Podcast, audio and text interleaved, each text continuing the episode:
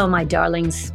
This is the Jill Cruz podcast, and this is Jill Cruz.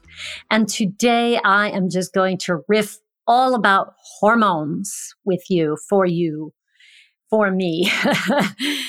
wow, hormones, a huge, huge topic. However, there are some biggies for those of us who are, you know, 40 and older. Okay. So let's think about it in a couple different ways. First of all, there are sex hormones, which include estrogen, testosterone, progesterone. And then there are hormones that can affect our appetites. And I think those two categories are like the biggest categories to that I think we, you know, I would love for people to be aware of. So when it comes to sex hormones, there are a couple things I want to share with you. Number one, estrogen and progesterone are like sister hormones. And what happens when women get to be about 35 and over, we start to produce less progesterone, typically. And what happens is we then become what is known as estrogen dominant. So even though we may still have low levels of estrogen for our age, when you put, when you stack that estrogen up against the, the progesterone that's going down and down, your body perceives it as estrogen dominance. And that can cause all kinds of problems. Kind of like PMS. I mean, that's kind of what happens with PMS. We have estrogen dominance. So you may have sore breasts. You may have acne. You may have mood swings.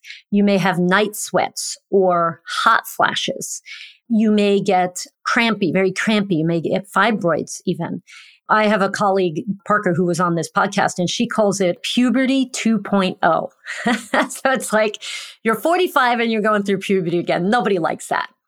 So there are a couple things you can do, but the first thing is to to test your levels. I mean, you can ask your gynecologist or your doctor for to test your levels of estrogen, progesterone, and testosterone, and see what's going on. If you're low, then there are some natural things you can do to increase your body's natural production of progesterone, which is, I think, a great thing to do in your 40s. And there are things you can do to help your body metabolize the estrogen in a f- way that's friendly so that you don't feel those huge estrogen surges. And so definitely working with a healthcare professional who understands this. I mean, obviously we understand this, my, myself and my team, we are helping women with their hormones all the time because our, our most of our clients are 40s, 50s, 60s, uh, some in their 70s. And I'll tell you, those hormones, they, they, uh, they're relevant up until the day we die. So I think it's really important to just understand that lower progesterone call is actually a big problem that most people don't talk about. Then when you get to menopause and you pass into menopause, then a lot of those hormones just, they bottom out anyway. And so getting some natural hormone replacement, so bioidentical hormone replacement, oh my gosh, it can change your life. If you're working with a doctor who's like, nah, I don't do that, find another doctor. Please find a doctor who is knowledgeable about hormone replacement therapy because this can literally transform your 50s and 60s from, you know, a horrible experience to a wonderful experience. I'm not exaggerating. The one that I want to mention that a lot of people don't think about is testosterone. Woo, baby, testosterone. As women, we, we don't even think that we need testosterone, right? But we do. And that also starts to diminish as we get into our 30s for men and women. But we're talking about women right now. So if you have low sex drive, testosterone. If you have a hard time building muscle, even though you're working out, testosterone. If you have low motivation, like you feel like you used to be so ambitious and you're not anymore, testosterone.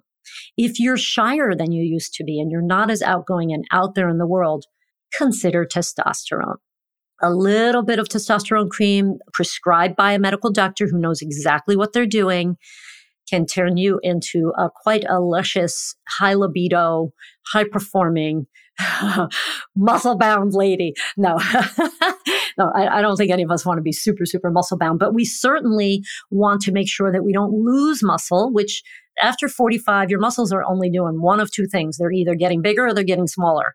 And if you're not, if your testosterone is low and you're not working out strength training, your muscles are getting smaller, which means your metabolism is less robust. Uh huh. Very, very important, right? So those are the sex hormones, a good overview. If you want help with your hormones, please reach out to us or find somebody that can help you that's really well versed in hormonal therapies and natural hormonal treatments, such as using herbs, you know, like supplements and stuff. Okay, next, insulin. Insulin is our friend. We die without it. Uh, it gets the sugar into our cells so that we can produce energy. Super important, you know, use of this uh, hormone. But the thing about insulin is that when insulin is elevated in the blood, fat burning is turned off. Off. So if you have elevated levels of insulin because you overeating, because you're eating frequently throughout the day, because you've had blood sugar issues, elevated blood sugar for a long time, because maybe there's a little bit of a genetic component that could be occurring, various things that can occur that can co- contribute to elevated insulin. And when the insulin is up, fat burning's down. So if you struggle to lose weight, definitely pay attention to insulin. And one of the best ways to modulate your insulin and help your cells become sensitive to insulin, that's what we want. We want insulin sensitivity is strength training strength training not only will improve your muscle and actually strength training also increases your testosterone, but it also helps your, it makes your muscles more receptive to insulin. And this is huge. And it's, it's, it's actually more, I, well, I don't know, maybe it's equally important as diet, maybe a little bit more so. And don't forget that stress can make your blood sugar rise. And then that can cause, if you have that for a long time, can cause elevated blood sugar, which leads to insulin resistance. So don't discount the role of sleep and stress in your blood sugar management, in your ability to lose weight easily.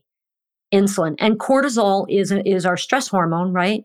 And when that rises because our brain feels stressed, then that also can contribute to elevated blood sugar, insulin resistance, and subsequent belly fat. Yes, the dreaded belly fat. Oh dear. Listen, I think you are beautiful no matter what. So do what feels good to you. And if you have belly fat, be proud of that. And if you want to lose that belly fat or you just want to, you know, make sure that you're insulin sensitive, go for it. Do the strength training and eat a diet that has complex carbohydrates, not refined carbs. Like you don't have to be carb free or keto or carnivore or paleo even. You can just eat complex carbs, whole foods, complex carbs. So that could mean vegetables. It could mean beans. It could mean whole grains. It could mean some types of fruit and focus on those rather than the simple carbs, which are like, you know, donuts, crackers, chips, cereal, ice cream, those kinds of things. So doing those things can help with your insulin sensitivity. There's another hormone called leptin, which is produced by your fat tissue, which is involved in your hunger, your feeling of satiation. And, you know, all of the things that I've mentioned so far are going to help with leptin balance. In particular, if you can avoid eating after dinner, that will help with insulin and leptin because we want our brain to be sensitive to leptin. So, because leptin tells your brain, hey, you just ate. You don't need to eat anymore. You can stop eating now. So it turns off the eating, right? It makes us want to eat less. So we want leptin, but we don't want too much leptin because then that gets us into trouble.